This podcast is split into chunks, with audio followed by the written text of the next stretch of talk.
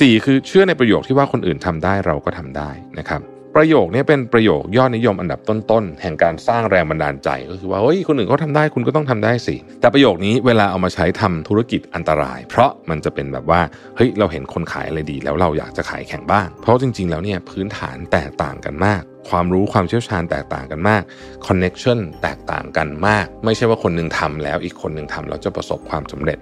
ต้องบอกกันว่าหนังสือเล่มนี้เนี่ยผมชอบมากเลยนะพูดจริงนะฮะคือคุณฟังจบแล้วควรรีบไปซื้อมาอ่านอย่างด่วนเลยนะครับแล้วก็ไปซื้อซีรีส์ของเขาให้ครบทุกเล่มก็จะดีนะฮะวันนี้เนี่ยหนังสือของเราก็เป็นหนังสือของไม่ใช่ใครนะฮะคนกันเองมากๆนะครับก็คือพี่ปิ๊กทัศภาสเลิศเสวตพงษ์นั่นเองครับวิชาธุรกิจที่ชีวิตจริงเป็นคนสอนนะฮะ Mission to the Moon Podcast brought to you by Shutterstock สร้างสรรค์อย่างมั่นใจ ขับเคลื่อนด้วยพลัง AI ตามจินตนาการ เปลี่ยนไอเดียเป็นความสำเร็จ ได้วันนี้ที่ Number 24 ผู้ให้บริการ Shutterstock ในประเทศไทยแต่เพียงผู้เดียว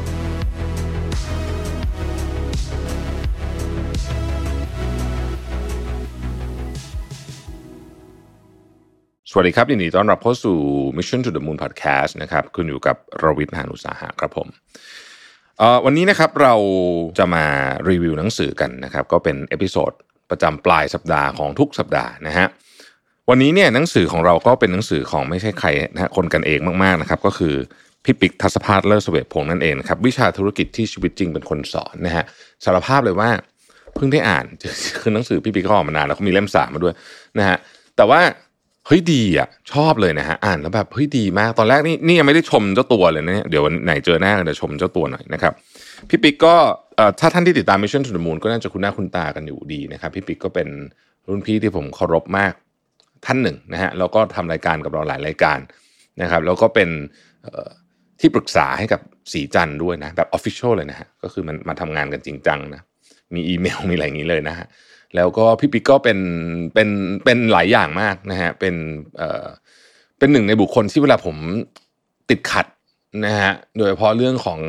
วิธีคิดการทำธุรกิจอะไรต่างๆเนี่ยผมก็มักจะยกหูหรือว่าส่งไลน์หรือว่าอะไรสักอย่างไปหาพี่ปิ๊กนะครับ แต่เนื่องด้วยพี่ปิ๊กเนี่ยบ้านใกล้มากนะฮะคือบ้านอยู่ห่างกันไม่กี่ซอยนะฮะเพราะฉะนั้นเนี่ยเราก็จะเจอกันบ่อยนะครับไม่เจอกันในเวลาประชุมนะฮะก็จะเจอกันตอนอ่านข่าวอะไรแบบเนี้ยวันอังคารอะไรเงี้ยนะครับก็ก็เป็นพี่ที่ต้องบอกว่าช่วยทำให้ชีวิตผมดีขึ้นมากอีกท่านหนึ่งเลยทีเดียวนะครับ แต่ก่อนอื่นก่อนจะเข้าหนังสือเนี่ยแจกของก่อนแล้วกันนะฮะ วันนี้เนื่องจากเป็นหนังสือพี่ปิ๊กก็เลยแจกของกันแบบจุกๆไปเลยนะครับ เรามาคอมเมนต์กันฮะว่าในเนื้อหาที่เราคุยกันวันนี้มันเป็นเรื่องของธุรกิจ SME อะไรพวกนี้เนี่ยนะครับธุรกิจทั่วๆไปด้วย คุณคิดว่า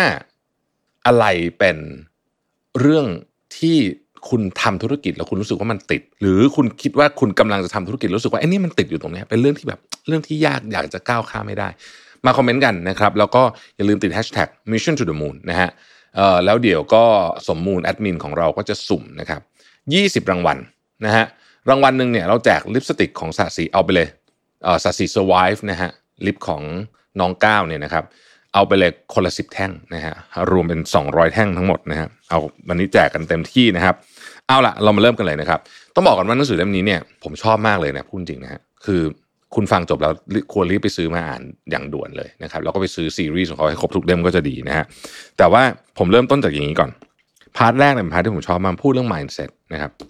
เริ่มต้นอย่างนี้ฮะสิบแนวคิดและหลักการของผู้ประกอบการที่ประสบความสำเร็จนะครับ ไปเร็วเลยนะฮะเพราะว่าเนื้อหามันแน่นมากนะครับหนึ่งความสำเร็จเกิดจากการให้ไม่ใช่การรับนะครับ ความสำเร็จเนี่ยเกิดจาก giver นะครับ giver ก็คือเราตั้งใจจะทำอะไรสักอย่างให้ผู้คนรอบข้างของเราให้ผู้ถือหุ้นให้ลูกค้าให้อะไรอย่างเงี้ยนะครับ ความรู้สึกนี้ที่อยากจะให้มากกว่าเนี่ยนะฮะในที่สุดแล้วมันจะส่งกลับมาหาเรานะครับเพราะฉะนั้นนี่คือสิ่งที่เป็นเรื่องจริงมากๆ มันมีงานวิจัยของอดัมแกรนต์เลยนะฮะว่าเรื่องของ giver เนี่ยเป็นยังไงนะครับหนังสือเล่มนั้นชื่อเข้าใจว่า give and take ลองไปหาอ่านกันดูได้นะครับ สองการมีใจรักในสิ่งที่ทำมาก่อนเงินเสมอนะครับ คนที่สุขที่สุดและประสบความสำเร็จมากที่สุด คือคนที่ทุ่มเททำงานให้กับงานที่เราทำโดยไม่มีเงื่อนไขทำแบบนั้นได้ก็ต้องรักและภูมิใจในสิ่งที่ทำนะครับพอรักและภูมิใจในสิ่งที่ทำก็พร้อมที่จะทำงานหนัก เพื่อให้บรรลุเป้าหมายตามที่ตั้งไว้นะครับ คนที่ยึดหลักการข้อนี้จะทำงานเสร็จก่อน ขยันปรับปรุงคุณภาพให้ดีขึ้น ให้เวลากับลูกค้ามากขึ้น เพราะนั่นคือสิ่ง value ที่ลูกค้าจะได้รับนะฮะ แล้วก็อย่าลืมว่า ไม่ว่าจะเป็นธุรกิจอะไรก็ตามเนี่ยลูกค้ายอมจ่ายเพื่อความยอดเยี่ยมเสมอนะครับ ข้อที่3ครับนำข้อดีของธุรกิจที่ประสบความสำเร็จมาปรับใช้ในธุรกิจของเรานะครับทุกครั้งที่เราได้เรียนรู้วิธีการทำงานของบุคคลที่ประสบความสำเร็จเนี่ยก็ให้ลองหาวิธีการนำมาดัดแปลงนะครับเราก็ใช้กับบริษัทของเรานะฮะไม่ว่าจะเป็นสมมติเอาง่ายๆเลยนะฮะคอนเทนต์ที่ลงโซเชียลมีเดียหรือว่าอะไรพวกนี้เนี่ยเราก็ดูว่าเอ๊ะเขาทำเราไม่ได้ให้เรียนแบบนะฮะแต่ว่าลองดูว่าแนวคิดนี่มันเป็นยังไง นะครับข้อที่ 4 คือให้ความสำคัญกับสินค้าใหม่นะฮะคือก็ต้องบอกจริงว่ามนุษย์เราเป็นพวกขี้เบื่อนะครับเราเบื่อนะเพราะฉะนั้นเราก็จะมองหาสิ่งใหม่ตลอดเวลานะครับแต่ว่าก็ไม่ใช่ร้อยเปอร์เซ็นต์นะในนี้พี่ปีก็เขียนว่าบางทีเขาก็อาจจะกลับไปเลือกสิ่งที่คุ้นเคยที่สุดก็เป็นไปได้ แต่ว่าแนวคิดการหาของใหม่เนี่ยมันหมายรวมไปถึงทุกอุตสาหกรรมนะครับของใหม่เนี่ยไม่ได้หมายความว่าจะต้องใหม่ๆเสมอไป มันอาจจะเป็นของเก่าที่นำมาปรับแปลงดัดแปลงประยุกต์ให้เข้ากับยุคสมัยนะครับอย่างเช่นการทำคอนเทนต์อย่างเงี้ย นะฮะคอนเทนต์มันก็มีการ evolve มีการเปลี่ยนแปลงไปเรื่อย ๆ ตามยุคสมัยนะครับข้อที่ 5 ผมชอบมากเลยนะครับเน้นทำอย่าใส่ใจกับความรู้สึกให้มากนักแปลว่าอะไรนะครับ การสร้างธุรกิจที่เติบโตนั้นแน่นอนว่ามันมีอารมณ์มีความรู้สึกเข้ามาด้วย แต่บ่อยครั้งเนี่ยอารมณ์และความรู้สึกเหล่านี้ทำให้เราตัดสินใจที่ผิดพลาดนะครับ เช่นความรู้สึกว่าฉันเสียดายอันนี้ฉันแบบ โอ้โหสร้างมากับมือความรู้สึกเสียดายมากกว่าเหตุผลว่ามันควรจะไปต่อหรือเปล่าอะอย่างนี้เนี่ยนะเป็นความรู้สึกนะครับ เพราะฉะนั้นเนี่ยเราอะบางทีต้องหยุดคิดและตั้งแนวทางให้แน่วแน่กับสิ่งที่เราจะทำว่าเราจะเอาอะไรกับเรื่องนี้ อะไรคือสิ่งที่ดีที่สุดสำหรับองค์กร จากนั้นลงมือทำตามแผนนะครับ อย่าปล่อยให้อารมณ์ความรู้สึกมาชุดรั้ง จากสิ่งที่เราควรจะต้องทำได้จริง ข้อที่ 6 คือ imposter syndrome นะครับ imposter syndrome คือความรู้สึกว่าตัวเองไม่เก่งพอนะครับพี่ปิ๊กบอกว่าไม่แปลกถ้าเราจะรู้สึกว่าเราเป็น imposter syndrome นั่นแปลว่าเราใส่ใจกับทุกเรื่องนะครับความรู้สึกนี้ทำให้เราเกิดความไม่มั่นคงทางอารมณ์ก็จริง แต่นี่คือสัญลักษณ์ของความเป็นคนใส่ใจเธอเมื่อไหร่รู้สึกว่าสิ่งที่ทำไปให้ลูกค้าเอ๊ะมันดีพอหรือเปล่ากังวลว่าเอ๊ะคลาสที่เราสอนเนี่ยคนมาฟังจะคุ้มค่ากับเงินที่จ่ายหรือเปล่าเนี่ยเราก็จะพัฒนาปรับปรุงไปเรื่อยๆนะครับข้อที่7คือ เตรียมพร้อมเสมอสำหรับทุกโอกาสที่เข้ามา โอกาสมีไว้สำหรับคนที่พร้อมเท่านั้น แล้วมันจะเปลี่ยนเป็นความสำเร็จได้ ถ้าคนนั้นรู้จักคว้าโอกาสเข้ามานะครับ ยุคนี้มีโอกาสเข้ามาเยอะกว่าสมัยก่อนเยอะนะครับจำไว้ว่าการสร้างการประสบความสำเร็จนะฮะมันคือการเจอโอกาสที่ดี แล้วคว้าโอกาสนั้นไว้ให้ได้ด้วย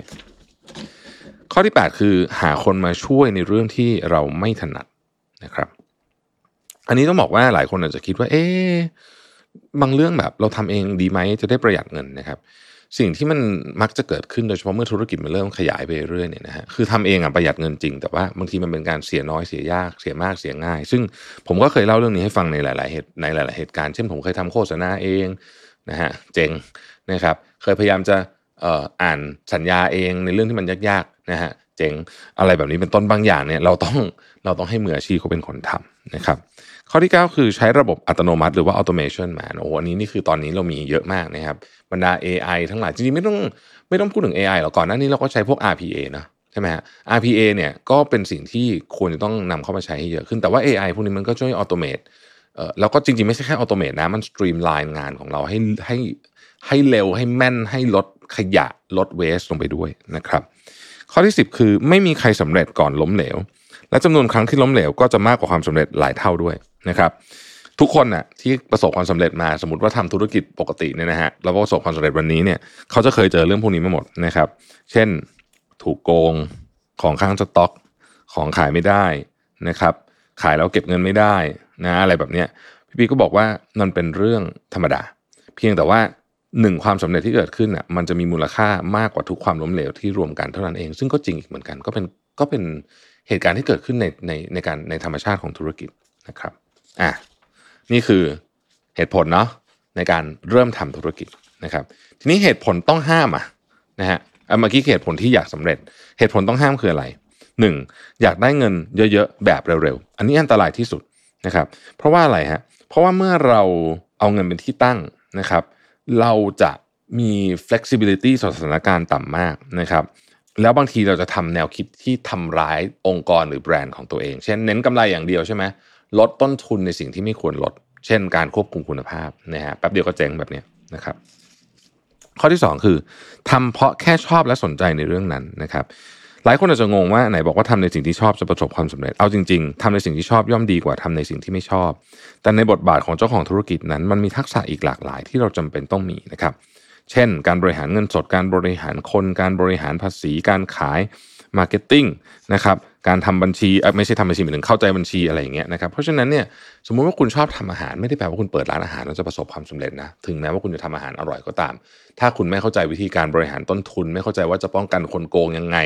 นะฮะอะไรแบบนี้เป็นต้นนะครับ ข้อที่3ครับอย่าทำเพราะมีความชำนาญเรื่องนั้นอยู่แล้วนะฮะ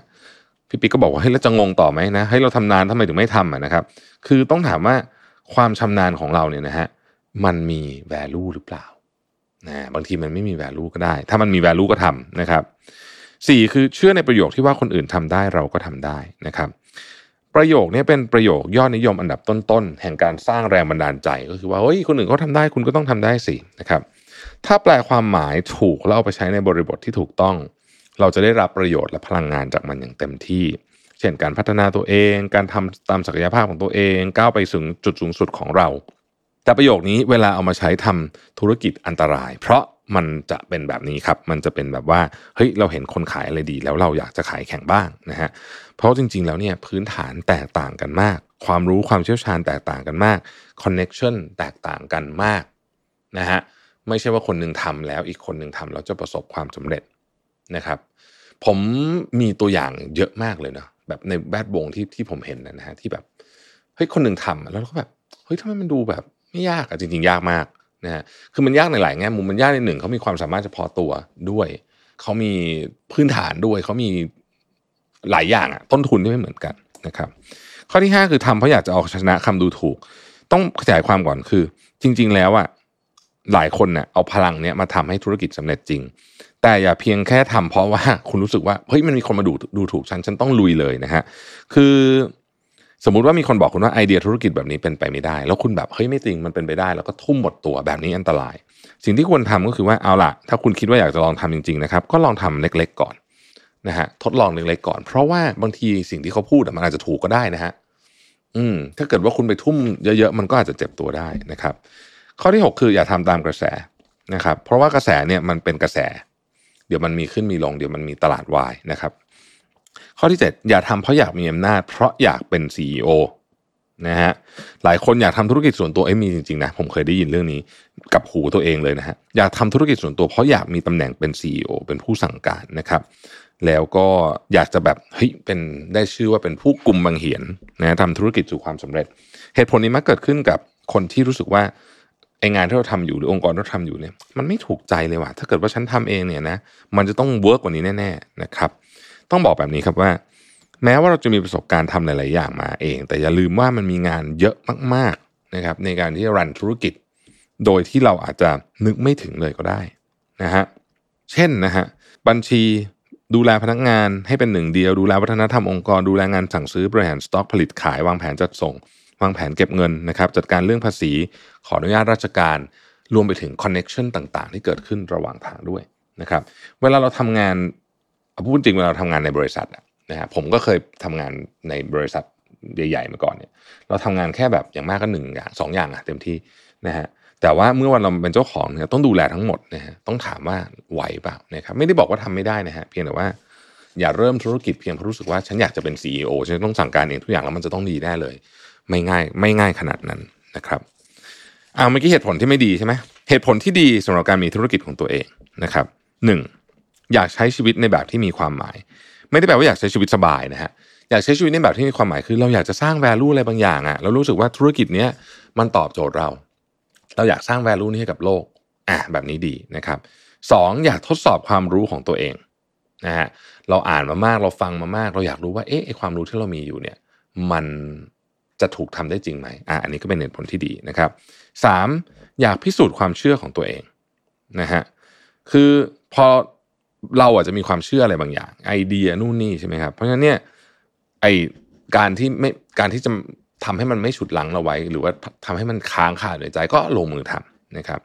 สี่คืออยากเรียนรู้อะไรใหม่ๆแล้วก็ได้เจอประสบการณ์ใหม่นะครับทำธุรกิจเนี่ยได้เจอประสบการณ์ใหม่เยอะมากแน่นอนนะฮะได้เรียนรู้อะไรเยอะมากแน่นอนนะครับห้าอยากมีอิสรภาพในการใช้ชีวิตมีเวลาเป็นของตัวเอง แต่ขอดอกจันไว้นิดนึงว่าทำแรกๆอะไม่มีเวลาเป็นของตัวเองแน่นอนนะฮะ และหนักกว่าเดิมด้วยคำว่าแรก ๆของผมเนี่ยไม่ใช่ปีสองปีนะคือมันแล้วแต่คนแล้วกันคือคืออย่างผมเนี่ยจนถึงทุกวันเนี้ยผมก็ยังต้องบอกว่าผมทำงานหนักมากนะครับ คือคือหนักด้วยความจำเป็นส่วนหนึ่งด้วยนะอะเล่าให้ฟังณวันนี้ที่กำลังอัดพอดแคสต์อยู่ตอนนี้นะฮะวันนี้เนี่ยผมมีคือผมต้องพยายาม balance งานของสีจันงานของ Mission และงานของสีจันกับ Mission ที่เป็นกึ่งกึ่งๆนะครับอย่างงานวันนี้งาน speaker เนี่ยถือว่าเป็นงานกึ่งกึ่งๆนะฮะ คือมันช่วยสีจันเยอะมาก เวลาผมไปพูดที่ไหนก็ตามเนี่ยในในในทางในทางตรงก็ทำเอาในขณะเดียวกันมันก็เป็นธุรกิจของ Mission ด้วย มันก็เป็นงานของ Mission ด้วยเนี่ยนะฮะวันนี้ผมมีงานพูดสี่งานนะฮะวันเดียวนะสี่งานเนี่ยเดี๋ยวเริ่มต้นประมาณเก้าโมงเอ๊ะสิบโมงนะฮะสิบโมงบ่ายโมงสามโมงงานงานสุดท้ายเนี่ยสองทุ่มนะฮะเราก็อยู่แบบคนละมุมเมืองเลยนะนะฮะแต่ว่าระหว่างทางตรงนั้นเนี่ยนะฮะระหว่างขึ้นรถไปตลอดทางเนี่ย ผมมีประชุมทุกสล็อตคือพูดเสร็จเราก็เข้าซูมประชุม แล้วก็ไปพูดอีกที่หนึ่งเข้าซูมประชุมนะฮะซึ่งดูแล้ววันนี้เนี่ยน่าจะมีเวลากินข้าวสักประมาณ 10 นาทีอะไรเงี้ยไม่ได้พยายามจะโมว่าตัวเองทำอะไรได้เยอะเพียงแต่ว่ากำลังจะเล่าให้ฟังว่า แม้ว่าผมจะทำงานของตัวเองมาเป็นหลายปีแล้วสิบกว่าปีแล้วก็ตามเนี่ยนะฮะงานก็ยังหนักมากอยู่ จริงอยู่ฮะผมอาจจะมีโอกาสได้เดินทางไปไหน อาจจะจัดเวลาได้ง่ายกว่าแต่ว่าอย่าคิดว่างานเบานะคือ คือคุณมีอิสระในการจัดการจริงแต่ว่างานเยอะใช้คำนี้แล้วกันนะครับ ข้อที่หกครับอยากมีรายได้ตามความสามารถก็คือ คุณรู้สึกว่าเราเก่งกว่าที่เงินที่เราได้ อันนี้ก็เป็นเหตุผลหนึ่งที่คนออกมาทำธุรกิจเยอะนะครับเจ็ดอยากเป็นผู้สร้างโอกาสมอบสิ่งดีๆ ให้ผู้อื่นและสังคมนะครับ ไม่จำเป็นต้องทำงานการกุศลนะครับ ถึงจะมอบโอกาสในสิ่งดีๆให้คนอื่นนะมันมีงานเยอะแยะที่เป็นงานที่แสวงหาผลกำไรปกตินี่แหละ ในขณะเดียวกันทำให้โลกดีขึ้นด้วยทำให้สังคมดีขึ้นด้วยนะครับ ข้อที่ 8 คืออยากตื่นเต้นลุ้นทุกวันรู้สึกท้าทายนะฮะใครที่เคยคุยกับคนทำธุรกิจส่วนตัวจะรู้ว่ามันลุ้นขนาดไหนนะครับโดยเฉพาะในช่วงที่มีการเปลี่ยนแปลงหรือช่วงแรกๆของการทำธุรกิจนะครับเอาแค่คุณหมุนเงินมาจ่ายเงินเดือนพนักงานอะมันมีนะเหตุการณ์เนี่ยแค่นี้ก็เหนื่อยมากอยู่แล้วนะครับข้อที่ 9 ไม่ชอบบรรยากาศของการทำงานประจำนะครับเหตุผลข้อนี้ก็ต้องเตือนไว้อีกเหมือนกันว่า ถ้าคุณไม่ชอบบรรยากาศของการทำงานประจำก็ต้องถามว่าเราชอบบรรยากาศของการทำงานส่วนตัวหรือเปล่า เพราะว่าแรงกดดันมันเยอะกว่า นะครับ แต่มันกดดันคนละแบบ งานทำงานประจำมันถูกกดดันจากเจ้านายจากบอร์ดจากอะไรเงี้ย แต่ว่าของเราเนี่ยมันมันจะถูกกดดันในอีกรูปแบบหนึ่งนะฮะข้อที่สิบคือ อยากสร้างโอกาสให้กับตัวเองนะครับไม่มีโอกาสใดจะดีที่สุดสำหรับเราเท่าโอกาสที่เราสร้างมันขึ้นมาด้วยตัวเองนะครับเพราะฉะนั้นก็ถ้ารู้สึกว่าเอ้ยเราอยากสร้างโอกาสด้วยตัวเองก็นี่ก็เป็นหนึ่งในสิ่งที่น่าทำนะฮะ เหตุผลที่ดีสำหรับการเลิกทำธุรกิจ เออนะพี่ปิ๊กก็เขียนมาดีนะว่า เออ มันถ้าเกิดว่าเราทำธุรกิจอะไรอยู่แล้วแบบ ถ้าถ้ามีเหตุผลพวกนี้ถึงเวลาแล้วแหละที่ต้องเลิกนะครับหนึ่งคือเป็นธุรกิจในช่วงขาลงเราเรียกว่า sunset business นะฮะ สองเราไม่รู้สึกตื่นเต้นกับธุรกิจนี้แล้วนะครับลองนึกย้อนไปถึงความรู้สึกของตัวเองในวันแรกที่เริ่มตัดสินใจทำธุรกิจนี้ขึ้นมานะครับเราเช็คความรู้สึกของตัวเองในวันนี้ดูว่ามันแตกต่างกันแค่ไหนนะฮะเรายังตื่นเต้นกับการทดลองสิ่งใหม่ๆนะครับมีไฟในการลุกออกไปเปิดร้านตื่นตื่นเต้นกับการคุยโทรศัพท์กับลูกค้าอยู่หรือไม่นะฮะถ้าเกิดว่าไม่แล้วเนี่ยก็อาจจะแปลว่า เออเราอาจจะต้องหาวิธีการหรือว่าขยับขยายทำอย่างอื่นหรือเปล่านะครับ ข้อที่ 3 คือเราหมดใจหมดไอเดียกับการนำเสนอสิ่งใหม่ให้ธุรกิจนะครับ ธุรกิจที่ไม่มีสิ่งใหม่เลยเนี่ยนะฮะคือการนับถอยหลังนะครับเพราะถ้าเกิดว่าเราไม่มีไอเดียใหม่ๆแล้วเนี่ยนะฮะก็แปลว่า เดี๋ยวมันก็กำลังสู่ขาลงแล้ว 4. ธุรกิจไม่ตอบโจทย์ความฝันของเรานะครับ 5. ธุรกิจที่พาให้สุขภาพเราแย่ลงไปเรื่อยๆนะฮะจริงๆมันมีหลายสาเหตุนะฮะมันมีสาเหตุที่แก้ไขได้และแก้ไขไม่ได้ เช่น ถ้าคุณทำธุรกิจที่ต้องปิดดึกๆทำให้คุณพักผ่อนไม่เพียงพอนะครับ ปัญหาจะถูกแก้ได้โดยการที่คุณหาคนที่ไว้ใจมาเฝ้าได้ แต่ถ้าคุณแก้ไม่ได้ เพราะว่าคุณต้องอยู่ร้านเองด้วยสาเหตุอะไรก็ตามคุณจะต้องเป็นเชฟอะไรแบบนี้นะฮะไม่มีใครทำอาหารแทนคุณได้เนี่ย สุขภาพคุณมันแย่ลงไปเรื่อยๆเนี่ยนะฮะอันนี้ก็ต้องคิดเหมือนกัน เพราะว่าท้ายที่สุดแล้วไม่มีอะไรสำคัญเท่าสุขภาพ ถ้าสุขภาพพังธุรกิจคุณพังด้วยแน่นอนนะฮะหกคือไม่สามารถขายในราคาที่อยากได้ อันนี้ยกตัวอย่างเช่น แต่ก่อนเราเอาของเข้ามาขายจากจีนใช่ไหมครับ แล้วตอนนี้เขาเอาเข้ามาเอง อย่างเงี้ยคือคุณขายราคาไม่ได้แน่ๆเพราะว่าคุณสู้กับผู้ผลิตนะครับ อันนี้ก็เป็นอันหนึ่งนะครับ ข้อที่เจ็ดคือไม่ตอบโจทย์ทางการเงินนะครับ ธุรกิจเนี่ยทำมันต้อง คือมันขาดทุนได้นะ ในระดับหนึ่งนะฮะขึ้นอยู่กับว่าคุณอยู่ในธุรกิจอะไร แต่ว่าถ้าเกิดคุณขาดทุนก็แปลว่าคุณต้องหาเงินเข้ามาเติมได้ตลอดนะครับ แต่ธุรกิจทั่วๆไปที่ไม่ได้เป็นธุรกิจที่เบิร์นเงินเยอะๆเนี่ย มันท้ายสุดมันต้องมีกำไรนะครับ ทำอะไรควรได้ค่าตอบแทนตามที่ใจอยากได้คือ สิ่งที่พี่บอกว่าเป็นกฎที่ผมถือมาเสมอนะฮะเพราะฉะนั้นเรื่องเงินเนี่ยมันจะถูกเข้าไปเกี่ยวข้องกับการทำธุรกิจอย่างแน่นอนนะครับธุรกิจที่ทำแล้วขาดทุนไม่จบสิ้นจะพาให้สถานะทางการเงินส่วนตัวของเราแย่ไปด้วย อันนี้อาจจะถึงเวลาละที่ควรจะต้องเลิกนะฮะข้อที่ 8 คือเอาเวลาส่วนตัวไปจนหมดเลยนะฮะคืออันนี้ก็อาจจะต้องปรับแผนใหม่นะครับ คือถ้าเราไม่มีเวลาเลยเนี่ยนะครับแบบไม่มีเลยจริงๆมันมีคนที่ทำงานแล้วไม่มีเวลาเลยจริง ๆ นะครับหมายถึงว่า ไม่มีเวลาแม้แต่กระทั่งแบบจะพักผ่อนหรืออะไรแบบเนี้ยมีนะมันมีคนทำงานแบบนี้นะครับ คือการทุ่มเทเป็นสิ่งที่ดี แต่ถ้าเราทำแบบนี้มันเริ่มเข้าสู่พื้นที่อันตรายละนะครับแปลว่าเราต้องปรับอะไรบางอย่างใหม่ คือมันต้องเลิกทำแบบวิธีเดิมอะนะฮะถ้าจะไปต่อต้องหาคนมาช่วย ต้องเอาซอร์สต้องอะไรสักอย่างหนึ่งนะครับ สุดท้ายคือเรารู้สึกว่าธุรกิจเนี่ยเป็นภาระมากกว่าความสนุกนะครับ คนเราแบกภาระอะไรได้ไม่นานหรอกต่อให้มันเป็นภาระที่ไม่ใหญ่มาก สมมติว่าคุณถือแบบขวดน้ำสักขวดหนึ่งเนี่ยนะฮะถ้าคุณถือไปนานๆเนี่ย ตอนแรกมันไม่หนักอะแต่พอไปนานๆมันจะมันจะหนักมากนะฮะธุรกิจก็เหมือนกันนะครับ เมื่อไหร่ที่เรารู้สึกว่าต้องมาทนทำธุรกิจแบบนี้ อยากไปทำอย่างอื่นก็ทำไม่ได้ เพราะไม่มีเวลานะฮะแบบนี้บอกได้เลยว่ามีโอกาสล้มเหลวสูงนะครับ เพราะฉะนั้นเนี่ยเราก็ต้องดูด้วยว่า เอ๊ะ ตอนนี้เนี่ย มันถึงเวลาแล้วเปล่าที่บางทีนะ การตัดสินใจที่ดีที่สุดคือการตัดสินใจหยุดก็มีนะครับเอาล่ะนะฮะเราจะพูดเรื่องต่อไปที่เรียกว่าวิสัยทัศน์นะครับ วิสัยทัศน์คืออะไร วิสัยทัศน์คือมุมมองระยะยาวต่อเรื่องใดเรื่องหนึ่ง ที่เรามองเห็นว่าเป็นสิ่งที่จะเป็นอย่างไรนับจากวันนี้ไปในอีก x x ปีข้างหน้านะครับ วิสัยทัศน์ไม่จำเป็นต้องพูดเรื่องธุรกิจเท่านั้น เพราะเรื่องชีวิตส่วนตัวของเราเราก็ต้องกำหนดวิสัยทัศน์เช่นกันนะครับ วิสัยทัศน์เป็นการกำหนดความฝัน เป็นการคิดภาพไว้ในจินตนาการของเรา แล้วดึงภาพฝันนั้นออกมาให้เป็นเป้าหมายที่ชัดเจน พร้อมเลือกกลยุทธ์และวิธีการต่อไปนะฮะเพื่อให้ไปถึงเป้าหมายนั้น ยกตัวอย่างเช่น วิสัยทัศน์ฟุตบอลไทยจะไปแข่งบอลโลก ภาพในความฝันคือนักบอลไทยกองเชียร์ไทยอยู่ในสนามของการแข่งขันฟุตบอลโลกนะครับ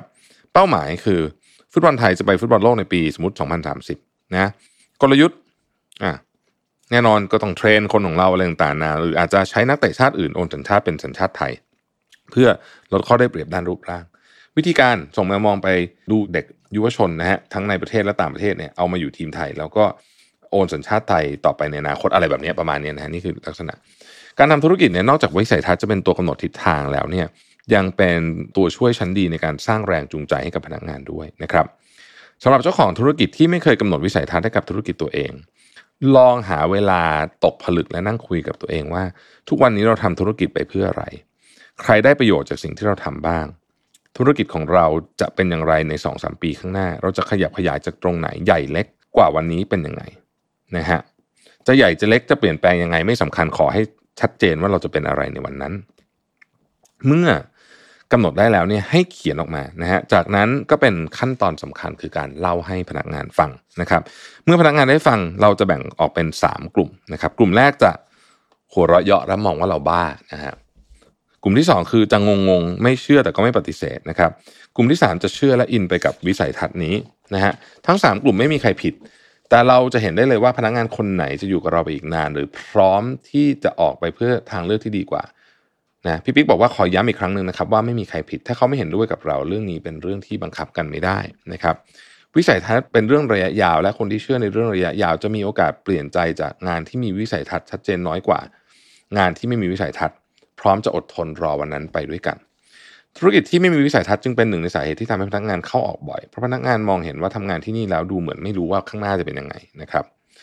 มีเรื่องเล่าในอดีตว่าทำไมอเมริกาถึงไปเหยียบดวงจันทร์ได้ก่อนญี่ปุ่นนะครับ เพราะว่าอเมริกามีเทคโนโลยีเหนือกว่าญี่ปุ่นหรือเปล่านะฮะคำตอบคือมันเป็นเพราะว่าอเมริกาตัดสินใจประกาศไปว่าจะไปเหยียบดวงจันทร์ให้ได้จำได้ไหมฮะคำประกาศของจอห์นเอฟเคนเนดีนะที่ทรงพลังมากนะครับให้ได้แม้ตอนนั้นยังไม่รู้ด้วยซ้ำว่าจะไปยังไง ในขณะที่ญี่ปุ่นเองซึ่งจริง ๆ ก็มีศักยภาพนะฮะแต่ไม่ได้คิดถึงการไปเหยียบดวงจันทร์เลยด้วยซ้ำนะ เมื่อผู้นำประเทศกำหนดวิสัยทัศน์และเป้าหมายออกมาแบบนี้ ทุกคนมันก็ต้องทำให้เกิดขึ้นนะฮะแม้กระทั่งมีเรื่องราวเล่ากันตอบมาว่าคนในนาซาทุกคนจำได้ไหมเรื่องเนี้ยผมไม่รู้หรอกว่าเรื่องนี้เป็นเรื่องจริงหรือเปล่า แต่ว่าที่เขาบอกว่า คนไปถามใครก็ตามในนาซาแม้กระทั่งพนักงานทำความสะอาดถามว่ากำลังทำอะไรอยู่คำตอบคือเขาไม่ได้กำลังกวาดพื้นนะแต่เขากำลังช่วยให้อเมริกาไปดวงจันทร์ได้ คือมันวิชั่นมันแข็งแกร่ง แล้วมันทรงพลัง สร้างความแบบฮึกเหิมของของคนได้เบอร์นี้นะครับนี่คือพลังของวิสัยทัศน์ และการตอบรับของพนักงานที่รู้สึกมีส่วนร่วมกับวิสัยทัศน์นี้นะครับในทางกลับกันนะครับวิสัยทัศน์ที่ไม่มีเป้าหมาย ไม่มีกลยุทธ์หรือแผนการปฏิบัติที่ชัดเจน จะทำให้ผู้คนเชื่อมั่นไม่ได้นะครับอ่าอะพูดถึงเรื่องบอลไทยเป็นบอลโลกก็ได้เราได้ยินเรื่องนี้มาตั้งแต่ผมอายุประมาณ 20อะนะฮะวันนี้ก็ยังได้ยินอยู่นะครับ คนส่วนใหญ่ถามว่าได้ยินแล้วรู้สึกยังไงนะครับ ถ้าคนไทยเกินครึ่งเชื่อว่าเราไปบอลโลกได้ วันนี้เราคงขยับใกล้มากกว่าเดิมนะครับ แต่ถ้าเราไม่เชื่อนะครับ มันก็จะถอยหลังไปเรื่อยๆนะฮะแต่คนไทยที่ไม่เชื่อแถมหาว่าเพอร์เจอร์ด้วยซ้ำเนี่ยเพราะเราเห็นผลงานที่ผ่านมาของคณะผู้ทำงาน ว่าทำงานกันยังไง ไม่ต้องพูดถึงนะครับเอาผลงานมันเป็นตัวบอกอยู่แล้ว แล้วก็ไม่เคยปรับปรุงอะไรนะครับคนทำงานก็เดิมๆระบบการทำงานก็เดิมๆแล้วก็มันจะกลายเป็น national agenda ได้ยังไง นะครับนึกภาพย้อนกลับไปอีกทีหนึ่งตอนที่จอห์นเอฟเคนเนดีประกาศนะฮะว่าภายในสิ้นทศวรรษนี้เราจะส่งคนไปที่ดวงจันทร์โอ้โห มันนั่นคือพลังของวิสัยทัศน์จริง ๆ ซึ่งตอนนั้นผมเชื่อว่าเขามีแผนเขามี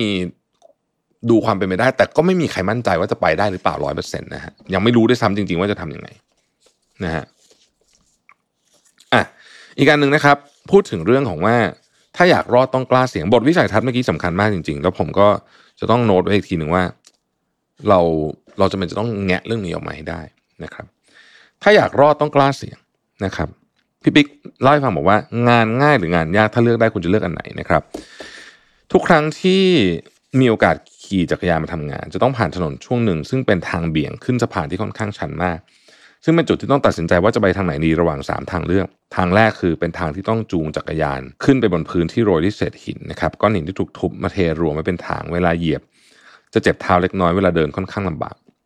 ติดกันคือทางเลือกที่ 2 เป็นพื้นดินที่ไม่มีหญ้าขึ้น เหมือนสนามหญ้าตายหมดแล้วเป็นพื้นเรียบเดินสบายเท้าแต่ว่ามันลื่นนะครับทางที่3เนี่ยเป็นก่อหญ้ารกทึบนะครับมีทางเป็นรอยเท้าแคบๆนิดหน่อย ถ้าเป็นคุณคุณจะเลือกทางไหน การเลือกแบบนี้ไม่มีผิดไม่มีถูกมันขึ้นอยู่กับความพึงพอใจของแต่ละคน ชีวิตของคนทำธุรกิจก็จะเป็นแบบนี้เลย ก็คือจะมีเรื่องให้ตัดสินใจแบบนี้ทุกวันนะครับ ทุกครั้งพี่ปิ๊กบอกว่าผมจะเลือกทางขรุขระตรงกลาง แม้ว่ามันจะไม่เรียบแต่มันก็ทำให้ผมไม่ลื่น อาจจะเดินยากนิดหน่อยมีเจ็บๆบ้างในจังหวะที่เหยียบรวมถึงเสี่ยงจะเจอตะปูที่อาจจะซ่อนอยู่ด้วย แต่มันทำให้ผมรู้สึกมั่นคงในทุกก้าวที่ต้องเดินและต้องจูงจักรยานไปด้วย ถ้าผมเลือกทางเรียบๆด้านข้าง ผมอาจจะลื่นได้ ส่วนทางเลือกสุดท้ายที่มีหญ้าโลกคงไม่เลือกอยู่แล้ว เพราะว่าไม่รู้จะมีตัวอะไรโผล่มาบ้าง บางการทำธุรกิจบางทีต้องเลือกทำอะไรยากๆบ้างนะครับ เพราะถ้าเราเลือกทำง่ายๆเรียบๆอย่างเดียว คู่แข่งไล่กวดนิดเดียวก็ถึงแล้ว ถ้าทำยากๆเนี่ย คนตามก็จะตามยากกว่าเผลอๆเขาอาจจะไม่ตามด้วยเพราะว่าขี้เกียจนะฮะหรือว่ารู้สึกว่ามันลำบากเกินไป ความยากๆพวกเนี้ยนะฮะบางทีเนี่ยมันจะช่วยให้เราไปนอนสบายอยู่ที่ปลายทางนะครับ อะนะฮะเพราะฉะนั้นเนี่ยนี่คือแนวคิดของเรื่องการเทคความเสี่ยง ซึ่งต้องพิจารณาให้ดีนะครับ อีกบทหนึ่งนะครับคือปรัชญาการทำงานของสตีฟจ็อบส์ครับโอเค ทุกคนผมเข้าใจว่าสตีฟจ็อบส์เนี่ยคือถูกยกมาจนช้ำแล้วก็จริงนะฮะแต่ว่ามันก็ยังมีเรื่องที่น่าสนใจหลายอย่างของสตีฟจ็อบส์ที่อยากจะเล่าให้ฟังนะครับ ข้อที่หนึ่งเนี่ยคือทำสินค้าดีที่สุดก่อนเป็นอย่างแรกเสมอนะครับ ก่อนจะทำ marketing marketing อะไรเนี่ยนะฮะเอาสินค้าให้ดีก่อนนะครับ ทีมออกแบบของวิศวกรของ Apple เนี่ยหลายท่านน่าจะรู้นะว่า สินค้า Apple ไม่ได้สวยแค่ข้างนอกนะครับ แม้แต่ข้างในก็ยังสวยเลย เขาตั้งใจมากๆนะฮะแล้วถ้าเกิดว่าใครได้ไป Apple Store ก็จะรู้ว่ามันคือเวลาคุณเห็นร้านที่ถูกคิดมาดีอะมันอาจจะดูเรียบๆเหมือนไม่ได้ดูไม่ได้ดูมีอะไรซับซ้อนแต่จริง ๆ เราซับซ้อนมากๆ ประสบการณ์ของคุณที่เดินเข้าไปก้าวแรกอะนะฮะซับซ้อนมาก เวลาคิดนะ คือเราอะง่าย แต่คนคิดอะซับซ้อนมากคือถูกคิดมาอย่างดีมากนะเขาเรียกว่า well thought นะเอ่ออันที่สองครับอย่าขายสินค้าแต่จงฉายความฝันนะฮะ Apple เชื่อเรื่องอะไร เชื่อเรื่อง challenge the status quo คืออะไรที่มันเคยถูกทำมาแบบเดิมๆเขาอยากจะเปลี่ยนแปลงเรื่องนั้นนะฮะซึ่งสินค้าของ Apple มันก็เป็นแบบนั้น โดยเฉพาะในยุคที่สตีฟจ็อบอยู่อะช่วงหลังๆ อาจจะถกเถียงกันได้ แต่ว่าในยุคที่สตีฟจ็อบอยู่มันเป็นแบบนั้นจริง ๆ นะครับ iPod เอ่ยนะฮะ iPhone เอ่ยอะไรอย่างเงี้ยนะฮะมันเป็นของที่ challenge the status quo เองโดยเฉพาะ iPhone แล้วจริงๆ iPhone ก็เป็นเรียกว่าอะไรเป็นผลพลอยได้ของ iPod ใช่ไหมไอโฟนนี่เปลี่ยนโลกจริงนะฮะคือคือเปลี่ยนจริงอะทุกวันนี้ที่เรามีอะไรทุกอย่างเนี่ย จริง ๆ มันก็เกิดขึ้นมาจากตอน iPhone นี่แหละนะครับสามคือให้ความสำคัญกับความรู้สึกของลูกค้านะฮะ Apple เนี่ยให้ความสำคัญกับประสบการณ์ของลูกค้าขณะที่สัมผัส หรือใช้สินค้านะครับแล้วก็นี่เป็นสิ่งที่คนอาจจะไม่ค่อยนึกถึงเท่าไหร่นะฮะการคิดถึงความรู้สึกของลูกค้าในลักษณะนี้เนี่ยจะเป็นแนวคิดตั้งต้นทั้งหมดในการออกแบบสินค้า บรรจุภัณฑ์ รูปแบบการจัดวางร้าน การสื่อสารออกมานะครับ เราจะรู้สึกได้ว่าเวลาเดินเข้าไปในร้าน Apple Store นะฮะเราจะเคลิ้มนะฮะพร้อมที่จะเสียเงินนะฮะได้ง่ายกว่าร้านสินค้าอื่นๆ จริง ๆ แม้ว่าผมจะมีของ Apple แทบทุกอย่างแล้วเนี่ยนะฮะ บางทีผมเข้าไปผมก็ยังเสียตังค์แบบงงๆนะฮะว่าแบบ เอ๊ะทำไมฉันถึงต้องเสียตังค์เรื่องนี้ด้วยนะนะมีอยู่นะครับ ข้อที่สี่คือยึดมั่นในการออกแบบที่เรียบง่ายนะฮะเอออันนี้เขาก็ทำได้ดีจริง ไม่นับของสองสาอย่างที่พลาดเช่น Magic Mouse อะโอเค อันนั้นก็ว่ากันนะฮะห้าสื่อสารและนำสินและนำเสนอสินค้าได้อย่างยอดเยี่ยมโอ้โหแอดของ Apple นี่สุดยอดมากนะครับ หนึ่งในตัวอย่างที่ยังทรงพลังมากที่สุดจนถึงทุกวันนี้คือการเปิดตัว MacBook Air เมื่อปี 2007 ที่ Steve Jobs เนี่ยดึง MacBook Air ออกมาจากซองเอกสารที่เราใช้ในออฟฟิศคือไม่ต้องอธิบายเลยว่ามันหนากี่มิลหนักเท่าไหร่แต่การภาพนั้นนะโอ้โหทรงพลังมากจริงๆนะครับและสตีฟจ็อบก็ยังเป็นหนึ่งในคนที่นำเสนอสินค้าได้เทพสุดคนหนึ่งของโลกนะฮะข้อที่ 6 ไม่จำเป็นต้องเป็นคนแรกแต่ต้องเป็นคนที่ดีที่สุดเสมอนะครับ Apple ไม่ได้ทำอะไรเป็นอย่าง คือจริงๆ เอาจะว่าไปเนี่ยนะฮะหลายอย่างเนี่ย Apple ไม่ได้คิดเอง ไม่ได้คิดคนแรกแล้วกันนะฮะโน้ตบุ๊กก็ไม่ได้เป็นคนคิดแน่นอนคนแรก แต่ว่าตอนนี้โน้ตบุ๊กของ Apple เนี่ยต้องบอกว่าก็ดีมากสุดละนะครับสมาร์ทโฟนเองแม้กระทั่ง iPhone เองก็ไม่ได้เป็นคนแรกซะทีเดียวนะครับ มันมีของที่ชื่อว่าปาล์มไม่รู้ทุกคนจำได้ปะนะฮะปาล์มผมก็เคยใช้นะครับเพียงแต่ว่าปาล์มมันต้องใช้ปากกา stylus สตีฟจ็อบส์เขาก็เอาเปลี่ยนจากมา stylus แล้วมาใช้มือเองนะครับ Apple ก็ไม่ใช่คนที่ ใช้เทคโนโลยีการบีบอัดเพลงแบบ MP3 นะฮะคนแรกอยู่ดี แต่ว่าเป็นคนเอามาไว้ใน iPod นะครับนี่คือตัวอย่างว่าไม่ต้องทำคนแรกก็ได้ แต่ต้องทำให้ดีที่สุดนะครับข้อที่ 7 คือคิดถึงสิ่งใหม่อยู่เสมอ อันนี้โดยเฉพาะเน้นอีกทีหนึ่งว่า ตอนที่สตีฟจ็อบอยู่เนี่ยนะฮะสตีฟจ็อบเนี่ยจะคิดสิ่งใหม่ ๆ อยู่เสมอนะครับแม้กระทั่งทุกวันนี้ คนอาจจะบอกว่าโหความตื่นเต้นแบบน้อยลงอะไรเงี้ยแต่ถ้าเราลองคิดดูจริงๆนะครับ Apple Watch อย่างเงี้ย Apple Watch เนี่ยถามว่าเป็นสมาร์ทวอชอันแรกเปล่าเปล่าไม่ใช่อยู่แล้วแต่ไหมแต่ว่าทุกวันนี้ไปดูยอดขาย Apple Watch เนี่ยนะฮะมันคือยอดขายมันบอกทุกสิ่งอะนะฮะมันแสดงเห็นจริงว่าเขาอะพยายามสร้างความตื่นเต้นให้กับลูกค้าตลอดเวลา เคยมีคนหลายคนลงความเห็นว่าทีมวิจัยของ Apple สามารถหยุดงานสักหนึ่งปี โดยไม่ออกสินค้าใหม่เลยนะครับ ยอดขายของ Apple ก็ยังอยู่ในระดับแบบนี้ได้สบายๆ แต่เราก็ยังเห็น Apple ออกอะไรใหม่ๆ มาให้เราเสียเงินได้ทุกปีนะฮะเดี๋ยวก็จะมีแว่นเวิร์นอะไรมาอีกนะครับ ปรัชญานี้เองแหละที่ทำให้ Apple ยังคงความยิ่งใหญ่มาจนถึงทุกวันนี้แม้กระทั่งสตีฟจ็อบส์เนี่ยจะไม่อยู่แล้วก็ตามนะครับถ้าพูดในมุมมองของการบริหารคนโดยเฉพาะผู้นำนะฮะสตีฟจ็อบส์จัดการยังไงสตีฟจ็อบส์เป็นคนหนึ่งที่ขึ้นชื่อว่ามีความคาดหวังในตัวเองสูงมาก แล้วก็ยังตั้งความคาดหวังในคนอื่นสูงเช่นกันนะครับโดยเฉพาะตำแหน่งหัวหัวทั้งหลายของ Apple นะฮะเรื่องนี้อยู่ในหนังสือของจอห์นรอสแมนที่ชื่อว่า Think Like Amazon นะฮะคือหนังสือเล่มนี้มันถูกตีพิมพ์ในปี 2019นะเขาก็เล่าถึงสตีฟจ็อบส์อะว่า เหล่าพนักงานที่รับการเลื่อนตำแหน่งเป็นรองผออของ Apple เนี่ยจะเล่าให้ฟังว่าเมื่อไหร่ก็ตามที่ผมเห็นว่าถังขยะในห้องทำงานผมไม่ได้ถูกนำไปทิ้ง ผมจะถามแม่บ้านทุกครั้งว่าทำไม ซึ่งแม่บ้านก็จะบอกว่า เพราะมีการเปลี่ยนตัวล็อกของห้องทำงานคุณนะฉันไม่มีกุญแจก็เลยเข้าห้องทำงานคุณไปจัดการขยะไม่ได้สต็อปพูดต่อไปอีกว่าถ้าพวกคุณมีตำแหน่งเป็นแม่บ้านผมเข้าใจในเหตุผลที่ตอบมา แต่ตอนนี้คุณมีตำแหน่งถึงรองผู้อำนวยการ คุณจะไม่มีสิทธิ์แก้ตัวกับเรื่องที่ทำพลาดไปเด็ดขาด ในฐานะที่คุณเป็นรองผู้อำนวยการ คุณจะต้องรับผิดชอบต่อความผิดที่เกิดขึ้นโดยไม่มีทางแก้ตัวนะครับ สิ่งที่สตีฟจ็อบพูดไปนั้นเป็นความรับผิดชอบแบบหนึ่งที่เรียกว่า control over dependency หมายถึงว่าความรับผิดชอบใน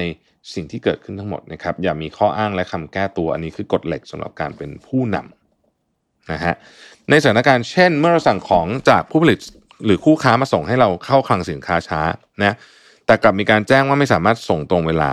ถึงแม้ว่าจะเป็นความผิดของผู้ผลิตหรือคู่ค้าของเราก็ตาม แต่คนรับผิดชอบคือคนของเรา เพราะคนของเรามีหน้าที่ในการประเมินสถานการณ์ไว้ล่วงหน้าว่าจะต้องแก้ไขยังไงนะครับ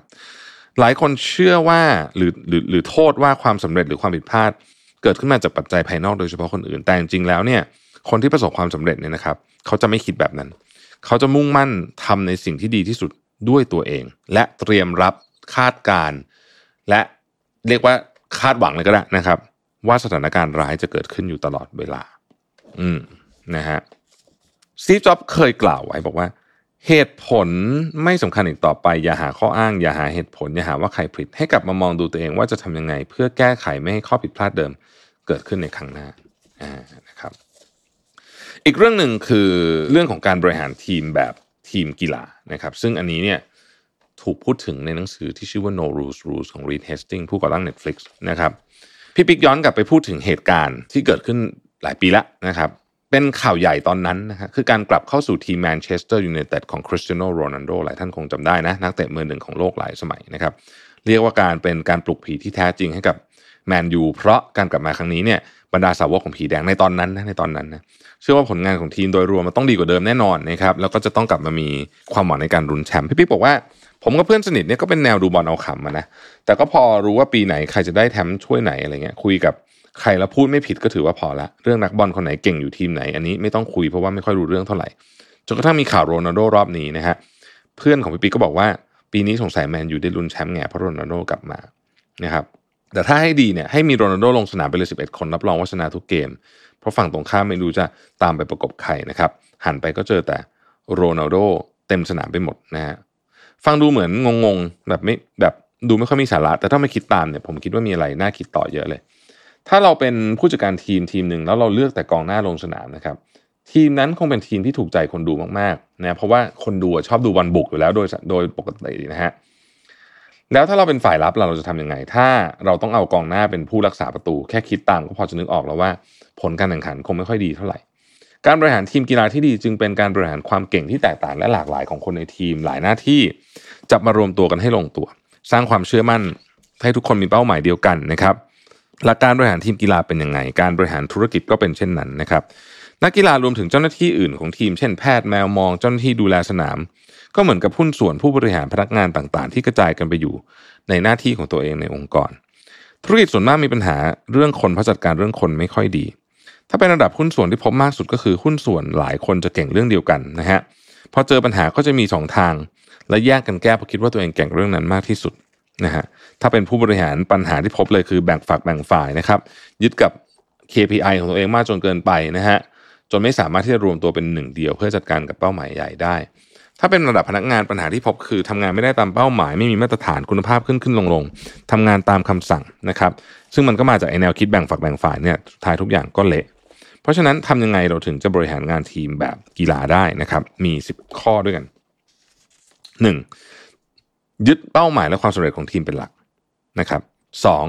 ทำงานเป็นทีมแล้วเอาผลงานรวมกันมารวมกัน มาดูผลงานแบบรวมกันนะครับสามถ้าทีมนั้นมีเป้าหมายและแนวทางการทำงานอยู่แล้ว แต่เราไม่เห็นด้วยทางเลือกที่ดีที่สุดคือไม่ต้องไปร่วมทีมนั้นเพราะเราจะมีปัญหาใหญ่ตามมาแน่นอนสี่ทำงานเป็นทีมทุกคนต้อง รู้หน้าที่ของตัวเองและทำหน้าที่ของตัวเองให้ดีที่สุดก่อนเสมอก่อนจะไปวิพากษ์วิจารณ์หรือไปช่วยงานคนอื่นด้วยนะนะครับ เอางานตัวเองก่อนห้าระหว่างทำงานทุกคนต้องทำงานไปด้วยกัน และนึกถึงคนอื่นในทีมเสมอ เพราะงานของทุกคนนั้นเชื่อมต่อกันหมด ห้ามต่างคนต่างทำนะครับหกคนในทีมไม่จำเป็นต้องเก่งเท่ากันทุกคน เพราะไม่มีใครเก่งเท่ากันทุกคน แค่เราต้องทำหน้าที่ของตัวเองให้ดี ก็พอแล้ว เจ็ดในทีมอาจจะมีคนที่เราไม่ถูกใจ แต่ถ้าคนนั้นเป็นคนที่ทำให้งานรวมเดินหน้าได้อย่างถูกต้อง เราต้องทำงานคนนั้นให้ได้ ต้องแยกความรู้สึกส่วนตัวกับกับกับเรื่องของทีม 8. ในทีมอาจจะมีคนที่เก่งหรือดังกว่าคนอื่นมากๆ สมาชิกคนอื่นไม่ควรอิจฉาหรือทำตัวเป็นแบบโยนภาระให้เขาทำหมดอะไรแบบเนี้ยเพราะคนเก่งไม่มีหน้าที่ในการแบกภาระให้คนอื่นตลอดไปนะครับ ถ้าเรายังไม่เก่งเราต้องถามว่าเราจะเก่งขึ้นได้ยังไง 9. อย่ามองว่าใครเป็นตัวถ่วงของทีม เพราะว่า เดี๋ยวมันก็ทะเลาะกันนะฮะสิบในทีมที่คนอาจจะไม่เก่งเช่นกันเนี่ยหัวหน้ามีสามทางเลือกคือให้โอกาสพัฒนาฝีมือพักก่อนหรือว่าตัดออกจากทีมไปเลยนะฮะซึ่งในลักษณะของทีมฟุตบอลเขาทำแบบนี้เหมือนกัน 11. พูดถึงวัฒนธรรมของทีมว่าเราเป็นทีมแบบไหนนะครับ 12. เรื่องความเก่งไม่ค่อยน่ากลัวเท่าทัศนคติไม่ตรงกัน 13. แม้ว่าทีมจะไม่ใช่ของคนใดคนหนึ่ง แต่การทำงานเป็นทีมจำเป็นต้องมีหัวหน้า หรือผู้จัดการทีมที่จะชี้ขาดอย่างชัดเจนว่าจะไปทางไหน 14. นะครับ ถ้ามีใครเอาเปรียบเพื่อนร่วมงานต้องโดนปรามโดนลงโทษ 15. เป็นหน้าที่ของสมาชิกในทีมต้องพูดเมื่อเห็นปัญหาในทีม 16 ทีมที่ดีคือให้คนเก่งแต่ละด้าน เป็นผู้นำในการให้ข้อมูลและตัดสินใจในด้านนั้นๆ โดยมีหัวหน้าทีมคอยสนับสนุน และตัดสินใจขั้นสุดท้ายอีกทีในภาพใหญ่อีกครั้งหนึ่งนะครับ 18 ทุกคนในทีมย่อมต้องการความก้าวหน้าในการทำงานเหมือนคนทั่วไปนะครับหากมีโอกาสให้พวกเขาเติบโตทุกคนในทีมควรได้รับการส่งเสริมนะครับ 19 ปัญหาที่ใหญ่ที่สุดของการทำงานเป็นทีมคือ สมาชิกทีมไม่ยึดเป้าหมายด้วยกันทัศนคติในการทำงานไม่ตรงกัน เคมีไม่เข้ากัน คนในทีมไม่รู้หน้าที่ของตัวเอง ทีมมองและเข้าใจตัวงานไม่เหมือนกันนะครับ ต่างคนต่างทำงาน สมาชิกในทีมมีปัญหา แต่ไม่ถูกจัดการการสื่อสารไม่ชัดเจนทำให้เข้าใจผิดพลาดนะครับ ไม่ยุติธรรมหลายมาตรฐาน นะฮะมีปัญหาก็ไม่กล้าพูดเกรงใจกันอะไรแบบนี้เป็นต้นผมเล่าเป็นภาพรวมๆนะครับอะอันนี้ก็เป็นแนวคิดนะฮะเรื่องทีมกีฬานะครับ ข้อต่อไปนะฮะเป็นพูดถึงธุรกิจ SME ว่าทำไมธุรกิจ SME บางทีโตช้ากว่าที่ควรจะเป็นนะฮะข้อที่หนึ่งเลยก็คือว่าเราชอบพัฒนาสินค้าบนความเข้าใจและความต้องการของตัวเอง เพราะเชื่อว่ามันดี แต่จริง ๆ แล้วเนี่ยมันเป็นวิธีการพัฒนาสินค้าที่ไม่ดี การพัฒนาสินค้าที่ดีคือหนึ่งต้องเข้าใจว่าเราอะลูกค้าเราอะอยากให้สินค้านั้นทำหน้าที่อะไรเรียกว่า customer jobs นะครับข้อที่ 2 ต้องเข้าใจเพนพอยต์ของลูกค้า และข้อที่ 3 ต้องเข้าใจพฤติกรรมการซื้อของลูกค้านะครับสองความผิดพลาดข้อที่ 2 คือเราชอบตัดสินใจเองว่าสินค้าแบบนี้ดีหรือไม่ดีโดยไม่ไปถามลูกค้าก่อนนะครับสามเนี่ยนะฮะเราคิดว่าสินค้าไทยต้องขายความเป็นไทยเท่านั้นนะครับข้อนี้ อันนี้ผมเข้าใจประเด็นนี้ดีเลยว่า สมัยก่อนผมก็ชอบทำแบบนี้นะฮะแต่ว่าตอนหลังเนี่ยเราเริ่มเห็นแล้วว่าเฮ้ยจริงๆไอ้ความเป็นไทยเนี่ยมันต้องถูกถูกตีความถูกต้องด้วยนะครับสี่เราเชื่อว่าไอเดียสินค้าแรกที่อยากทำนั้นดีที่สุดแล้ว ความจริงคือมันเป็นแค่จุดเริ่มต้น เราต้องเอาไอเดียนั้นนะเพื่อไปขยี้ต่อว่ามันจะไปทางไหนได้นะครับห้าเราเชื่อว่าธุรกิจของเรามีกลุ่มเป้าหมายได้เพียงกลุ่มเป้าหมายเดียว จริงๆเราอาจจะไม่ใช่หกเราชอบคิดว่าไอเดียธุรกิจต้องเป็นการแก้เรื่องยากในชีวิต จริง ๆ ไอเดียธุรกิจที่ดีเนี่ย เป็นไอเดียที่อาจจะเป็นแกนแก้เรื่องง่ายๆ แต่เขาเจอทุกวันก็ได้นะครับเจ็ดเรามักกังวลว่าธุรกิจที่เราทำจะขายในไทยได้ไหม แต่ในชีวิตจริง ถ้าคนไทยประเทศไทยยังไม่พร้อม เราก็ไปขายที่อื่นก่อนก็ได้นะครับแปดเรายึดมั่นกับภูมิปัญญาหรือองค์ความรู้ที่มี แต่ต้องถามว่ามันยังจริงอยู่ในโลกปัจจุบันหรือเปล่านะครับเก้าโอ้โหอันนี้อันนี้คนเป็นเยอะมาก ไม่ยอมทดสอบตลาดก่อนขายจริงนะครับ ซึ่งตอนนี้โอ้โหมันมีวิธีการทดสอบตลาดเยอะมากๆ ใช้ทุนน้อยมากนะครับ ซึ่งอันนี้เป็นเรื่องที่ควรทำอย่างยิ่งนะครับสิบเรามาคิดว่าการทำธุรกิจต้องทำเป็นทุกอย่างตั้งแต่ผลิตยันขาย แต่ในชีวิตจริงเนี่ยนะฮะไม่จำเป็นต้องทำแบบนั้นนะฮะเราทำเฉพาะสิ่งที่เราถนัดดีกว่า อย่างเช่นยกตัวอย่างผมผมก็ไม่มีโรงงานผลิตแล้วทุกวันเนี่ยนะฮะแต่ก่อนเคยมีตอนนี้ไม่มีแล้วนะครับ เพราะว่าเรารู้สึกว่าเราไปโฟกัสในสิ่งที่เราเก่งดีกว่า แล้วก็เรื่องที่เราไม่เก่งเนี่ยให้คนอื่นเขาช่วยเราทำดีกว่านะฮะความหมายของมืออาชีพคืออะไรนะครับ การทำงานแบบมืออาชีพคือทำงานที่ได้รับมอบหมายอย่างสุดความสามารถที่เราจะทำได้นะครับมืออาชีพจะรู้ว่าตัวเองมีหน้าที่รับผิดชอบอะไรในงานนั้นๆ และต้องฝึกฝนเตรียมตัวให้พร้อมกับหน้าที่อยู่เสมอนะครับทั้งร่างกายและจิตใจไม่ต้องมีใครมาบอกว่าควรจะต้องทำอะไรนะครับสองมืออาชีพจะทำหน้าที่ตัวเองจนจบ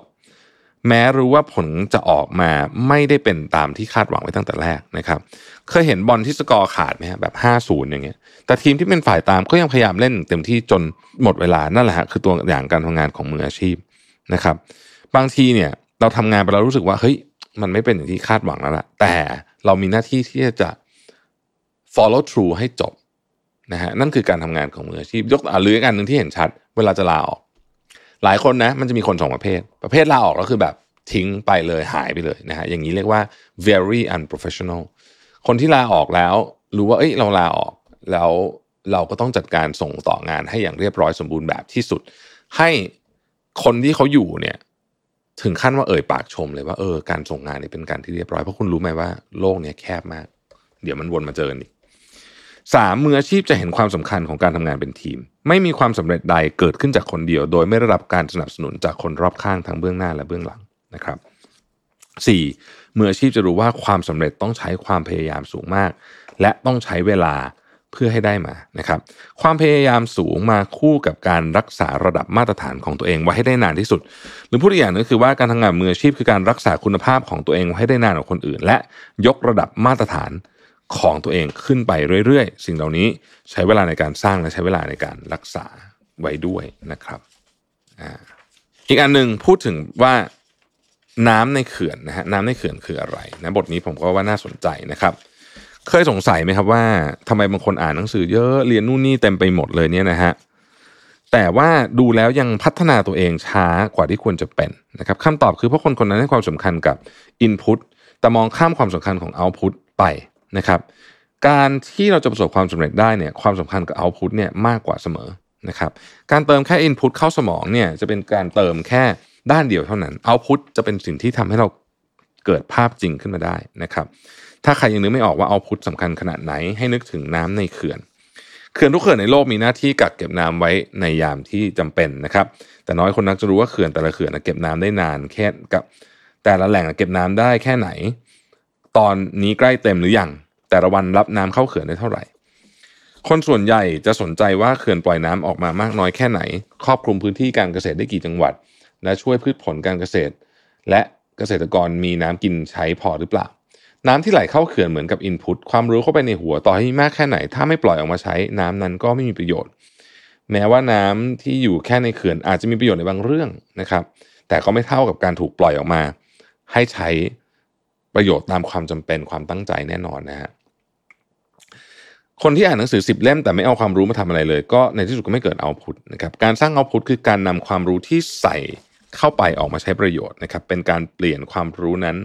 จากความจำระยะสั้นเป็นความจำระยะยาว โดยปกติเนี่ยควรนำความรู้นั้นมาเปลี่ยนเป็นเอาพุทภายใน 3 สัปดาห์ไม่งั้นลืมหมดนะฮะเรานึกออกไหมครับว่าเมื่อประมาณสักสสัปดาห์ที่แล้วเนี่ยเรากินอะไรเป็นข้าวเที่ยง วันจันทร์ที่แล้วสามสัปดาห์ที่แล้วไม่ออกหรอกนะฮะคล้ายๆกันนะครับ แต่ว่าถ้าเกิดว่าเราอะ วันนั้นอะเราได้รีวิวอาหารมื้อนั้น อันนี้จำได้แน่นอนนะครับ นี่ก็คือเป็นการสร้างเอาพุทชนิดหนึ่งนะครับเอาพุทเนี่ยนะฮะต้องมีฟีดแบ็กด้วยนะเราจะได้รู้ว่ามันจะปรับปรุงขึ้นได้ยังไงนะครับเอาพุทเป็นตัวปลดปล่อยความเครียดของการทำงาน เราเพราะบางทีมีอินพุตเข้าไปเยอะเกินไปเนี่ยนะฮะมันเหมือนทานข้าวเยอะเกินไปมันแน่นนะฮะมันมันแน่นท้องไม่ไหวนะฮะก็ต้องมีเอาพุตออกมาบ้างกฎสำคัญของเอาพุตนะฮะคือหนึ่ง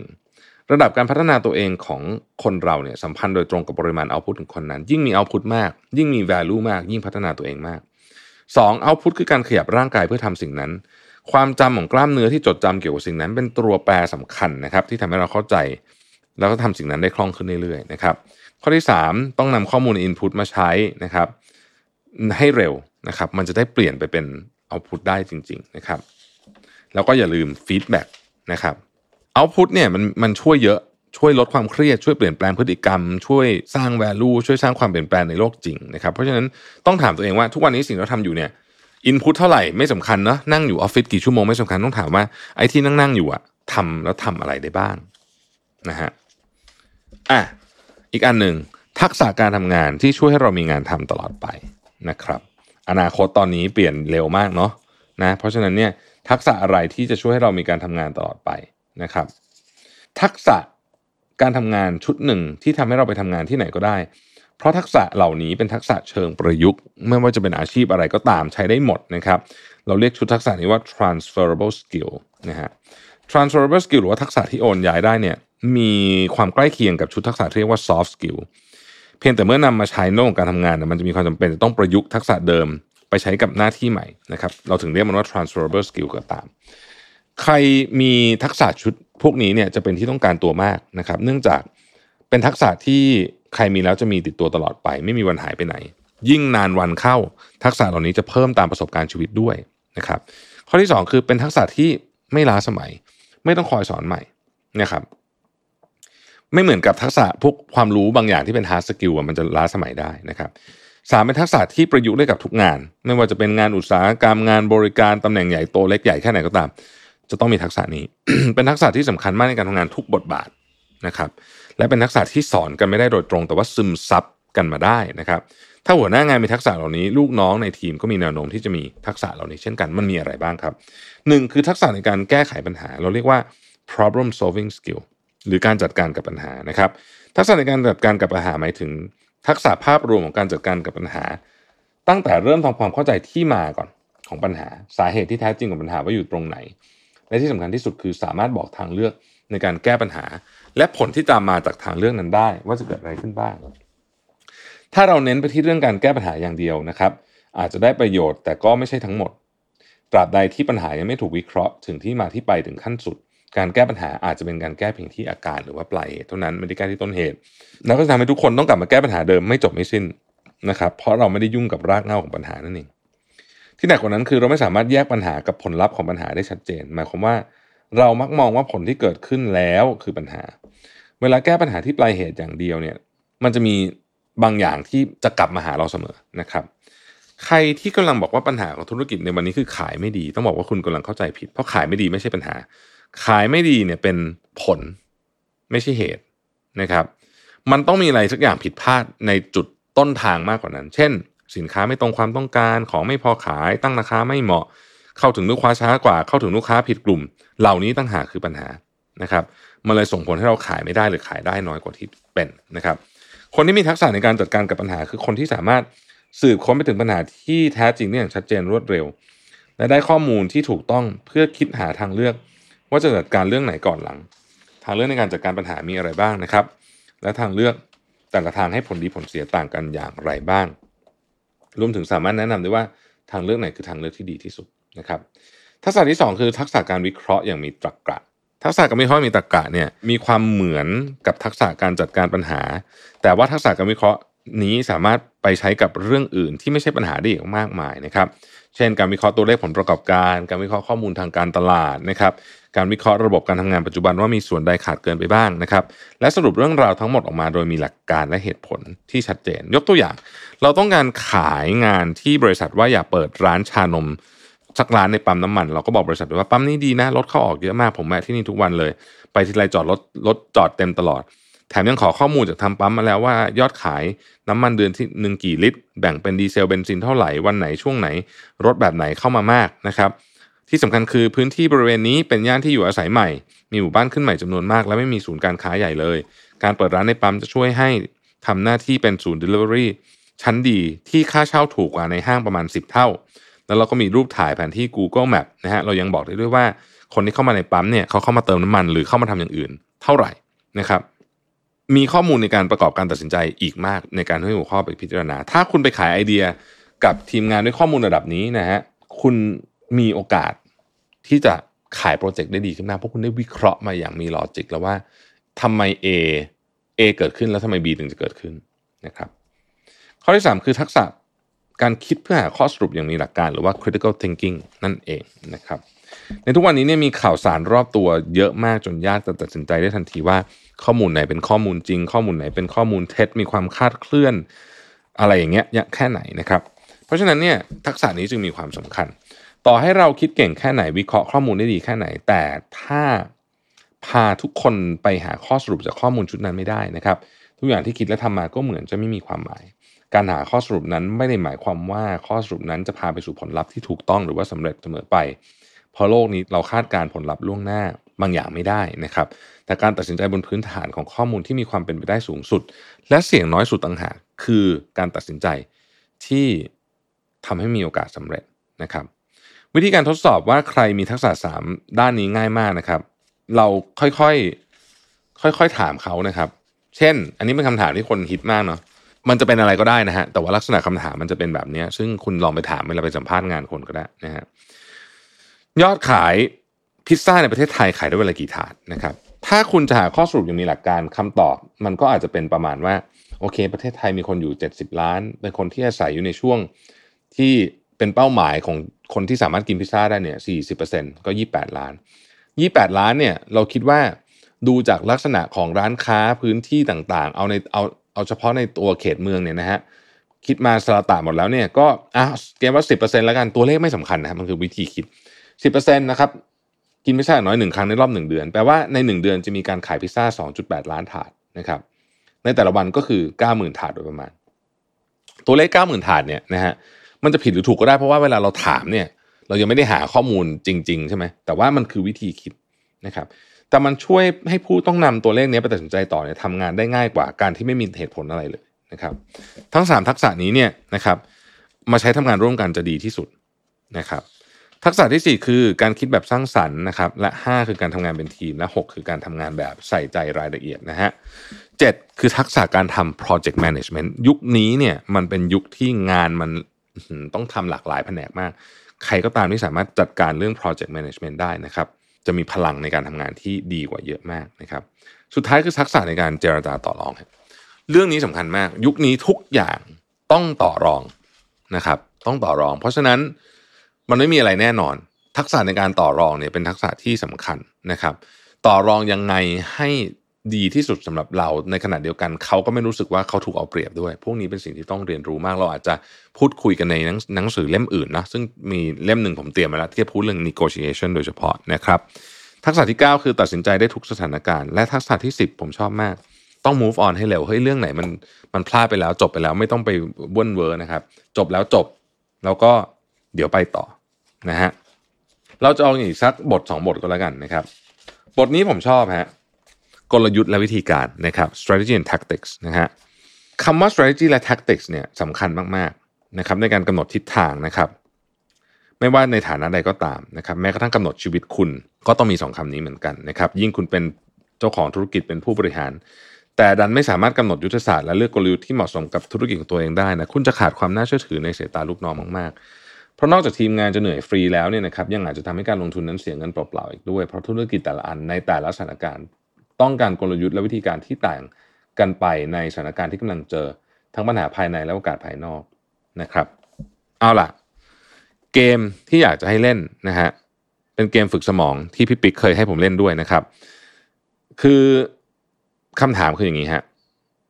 คุณมีวิธีการอะไรบ้างที่จะเอาน้ำออกจากแก้วให้หมด โดยที่มือไม่สัมผัสแก้วเลยนะฮะ เดี๋ยวลองคิดกันตามไปด้วยก็ได้นะครับ ว่าทำอะไรได้บ้าง ถ้าไปถามคนทั่วๆไปเนี่ยนะฮะจะได้คำตอบเป็นร้อยวิธีขึ้นอยู่กับว่าวิธีการคิดของแต่ละคนจะสร้างสรรค์ขนาดไหน แต่เมื่อนำคำตอบทั้งหมดมาวิเคราะห์และจัดกลุ่มดีๆจะเห็นว่าจริงๆอะมันมีอยู่ 5 แนวทางหลักเท่านั้นนะครับหนึ่งคือเทออก โดยไม่ใช้มือ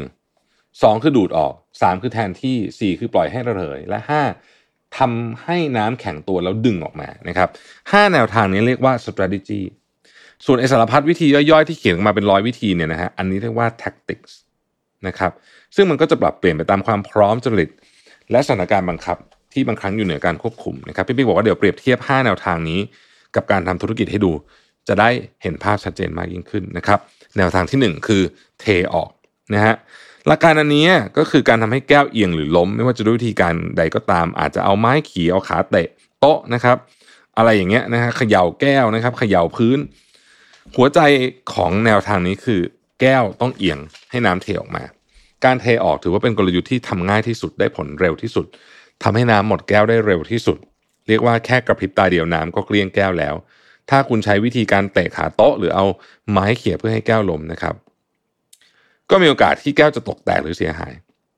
แนวทางนี้ถ้าเป็นธุรกิจเหมือนการทำลดราคาเพื่อให้ขายคือไม่ต้องอดทนรออะไรมากเดี๋ยวมันก็ขายได้เพราะมันลดราคานะครับหรือเป็นการเร่งเติบโตแบบรวดเร็วเกินไป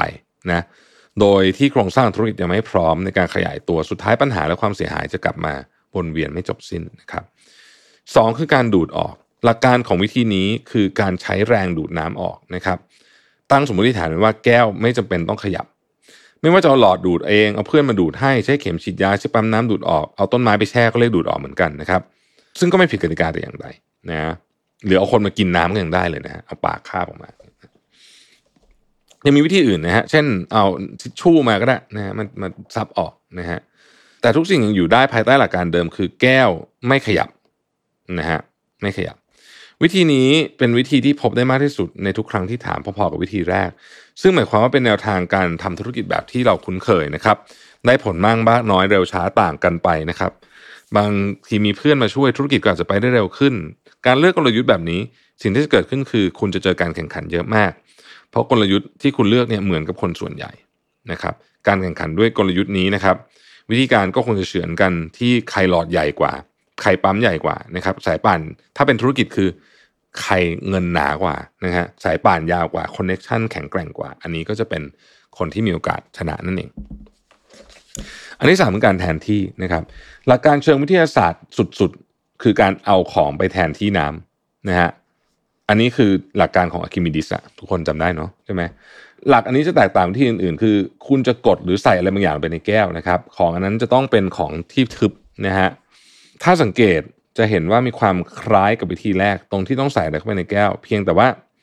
อันนึงเนี่ยกลวงอีกอันหนึ่งตัน วิธีนี้การที่คุณจะใส่ของเข้าไปแทนที่เพื่อน้ำมันจะหมด คุณต้องวางแผนและเลือกของที่พอดีกับปริมาณของแก้วนะครับ น้ำถึงจะหมดเกลี้ยง ถ้าใหญ่เกินไปนะฮะ ก็ไม่ได้นะครับใส่ของชิ้นเล็กก็ไม่รู้เหมือนจะเต็มนาทีนะในทางธุรกิจกลยุทธ์นี้ถือเป็นกลยุทธ์ที่อยู่ในภาวะถ่ายเลือดเป็นเหมือนกับการเปลี่ยนคนจากรุ่นสู่รุ่นสินค้าสินค้าจากคอลเลกชันหนึ่งไปสู่อีกคอลเลกชันหนึ่งนะครับหรืออาจจะเปลี่ยนพอร์ตอะไรต่างๆ ก็ได้นะครับกรณีสินค้าขายไม่ดีนะครับไม่ได้รับการตอบรับจากตลาด อันนี้ต้องการ transform ตัวเองสู่ภาพลักษณ์ใหม่นะครับหลักการก็คือต้องวางแผนในการเคลียร์สินค้าเก่า พร้อมวางแผนในการวางตลาดสินค้าใหม่ล่วงหน้าเป็นระยะเวลานาน จัดลำดับก่อนหลังให้ดีนะครับ อันที่ 4 คือปล่อยให้ระเหยนะหลักการของเรื่องนี้คือใช้ความร้อนให้ระเหยนะครับ หรือว่าจริงๆ เอาไปวางให้แดดเผาก็ได้นะจริงๆวางในห้องแอร์ก็ระเหยมันจะนานหน่อยเท่านั้นเองนะครับแนวทางนี้เป็นของพวกใจเย็นๆนะฮะใจเย็นชิวๆไม่รีบนะปล่อยไปตามธรรมชาติ แนวทางนี้เหมาะกับธุรกิจบางประเภทนะครับประเภทที่เร่งรัดยังไงก็เติบโตไม่ได้ อาจจะเป็นเพราะธุรกิจตัวเองอยู่ในขาลง หรือธุรกิจมันสเกลยากนะฮะการเลือกกลยุทธ์แบบนี้ ความเสี่ยงจะน้อยนะครับ ทางออกของการเอาตัวเองสวนกระแสธุรกิจขาลง หรือการทำให้ตัวเองมีมูลค่าสูงขึ้นเด่นชัดขึ้นนะครับ ก็เหมือนเอาตัวเองไปวางไว้กลางแจ้ง จะทำให้น้ำระเหยได้เร็วกว่าในที่ร่มนั่นเองนะครับ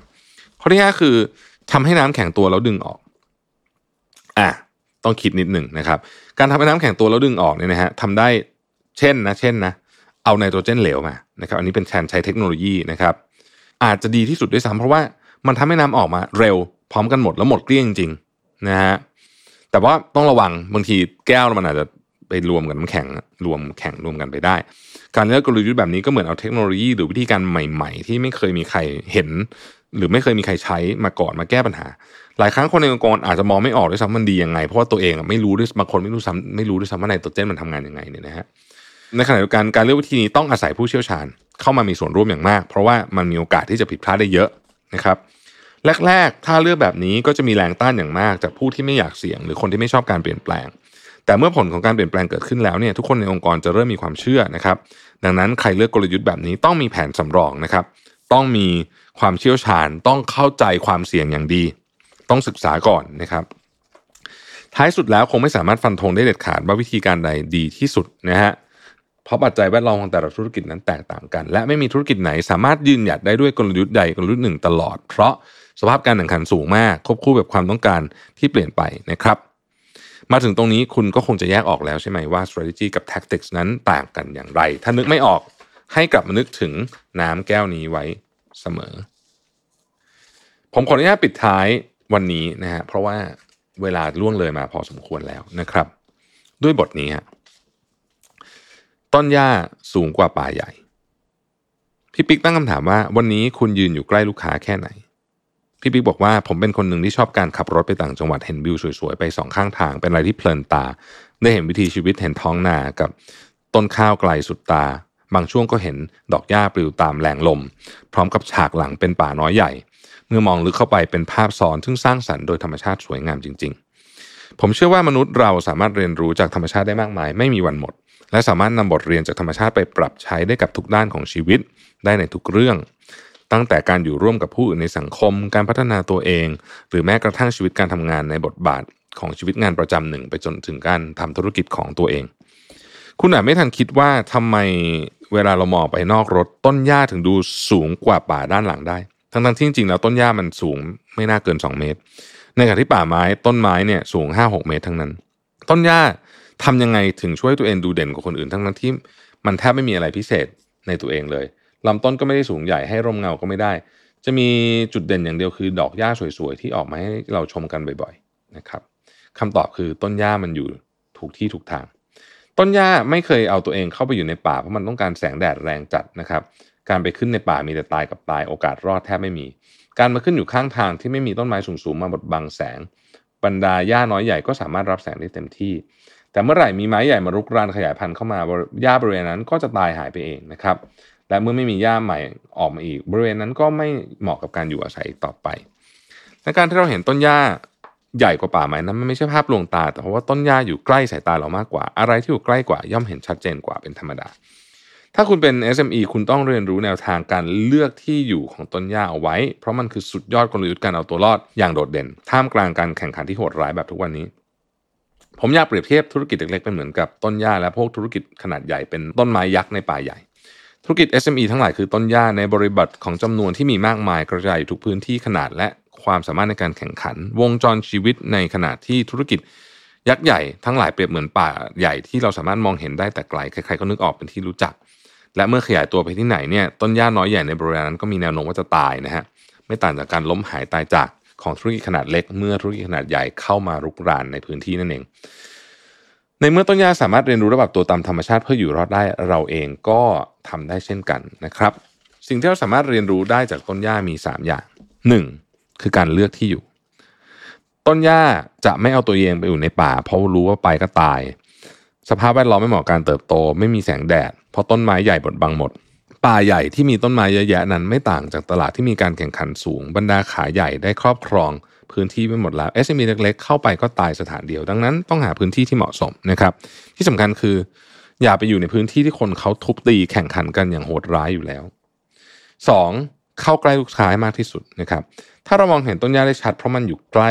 แบบไหนเนี่ย analogy นั้นเนี่ยเราก็ต้องทำให้ธุรกิจเราเนี่ยเข้าใกล้ลูกค้าได้มากเช่นกัน การเข้าใกล้ลูกค้าสมัยนี้ทำได้ง่ายขึ้นมากเพราะโลกเปลี่ยนไปตามพฤติกรรมของผู้บริโภค ความก้าวหน้าของเทคโนโลยีนะครับ เช่นการใช้ออนไลน์อะไรพวกนี้นะฮะแต่อย่าลืมว่าเวลาพูดแล้วมันทำง่าย มันแปลว่าคนอื่นก็ทำง่ายเช่นกัน เพราะฉะนั้นคุณจะต้องหาโอกาสอยู่ตลอดเวลา เรื่องสุดท้ายนะครับ คุณจะต้องมีจุดเด่นอยู่หนึ่งอย่าง จุดเด่นที่สำคัญที่ทำให้ลูกค้าจดจำและเป็นตัวช่วยสร้างประสบการณ์ดีๆในธุรกิจคุณ ถ้าคุณทำร้านอาหารคุณต้องมีเมนูเด่นสักจานนะครับ ถ้าอาหารไม่เด่นมากการแต่งร้านต้องดี ถ้าทำแฟชั่นเนี่ยนะฮะเอกลักษณ์สินค้าต้องดี มีการใส่อะไรบางอย่างที่เป็นจุดเด่นของคุณ คุณต้องสร้างสิ่งที่ดีและโดดเด่นขึ้นมาหนึ่งอย่าง ถ้าไม่มีก็ไม่มีใครเห็นคุณเหมือนกับต้นหญ้าที่ไม่มีดอกหญ้านะครับ มันก็จะขับผ่านไปนะครับ เราจะเห็นต้นหญ้าที่สวยๆที่จำได้ ก็คือต้นหญ้าที่มีดอกสวยๆนี่แหละนะครับ ทั้งหมดที่ว่ามาเป็นสิ่งที่คุณต้องทำให้ครบจะมีอย่างเดียวก็ไม่ได้ ถ้าวันนี้มีครบแล้วต้องรักษาให้ดี ถ้ามีแค่ 2 อย่างต้องรีบมีให้ครบ ถ้ามีแค่หนึ่งอย่าง ก็ให้รีบทำอีก 2 อย่างให้ครบอย่าช้านะครับอะนี่คือบทสรุปของหนังสือเล่มนี้หนังสือเล่มนี้ดีมากเลยนะ แล้วก็ผมคิดว่าถ้าท่านไหนไม่ได้อ่านนะครับ ไปหาซื้อกันมาอ่านได้นะฮะก็เดี๋ยวผมทิ้งลิงก์ไว้ให้ด้วยทิ้งลิงก์ไว้ให้สั่งซื้อด้วยนะฮะจะได้กดซื้อง่ายๆนะครับ เพราะว่าผมเองเนี่ยที่กล้าบอกแบบนี้ เพราะว่าถ้าเกิดว่าผมไม่เชื่อแนวคิดเรื่องการทำธุรกิจคอมมิปิ้งจริงเนี่ยผมคงไม่จ้างกันมาเป็นที่ปรึกษาอยู่ที่สีจันนะครับแล้วก็เป็นแบบลองเทอมด้วยคืออยู่กันยาวเลยเนี่ยนะฮะเพราะฉะนั้นก็ลองไปหาซื้อหาอ่านกันได้นะครับ วิชาธุรกิจที่ชีวิตจริงเป็นคนสอนนะฮะมีตอนนี้เข้าใจว่ามี 3 เล่มแล้วนะครับ ขอบคุณที่ติดตาม Mission to the Moon นะครับแล้วเราพบกันใหม่พรุ่งนี้ สวัสดีครับ สมัครสมาชิก Mission Club YouTube Membership นะครับ ราคาเริ่มต้นเพียง 50 บาท มีสิทธิพิเศษมากมาย เฉพาะสมาชิกเท่านั้น กดสมัครอ่านรายละเอียดได้ใต้คลิปเลยนะครับ ขอบคุณครับ Mission to the Moon Podcast Presented by Number 24 ผู้ให้บริการ Shutterstock ในประเทศไทยแต่เพียงผู้เดียว ให้การใช้งานลิขสิทธิ์เป็นเรื่องง่าย ทุกการใช้งานสร้างสรรค์อย่างมั่นใจ ให้ Number 24 Shutterstock ตอบทุกการใช้งานคอนเทนต์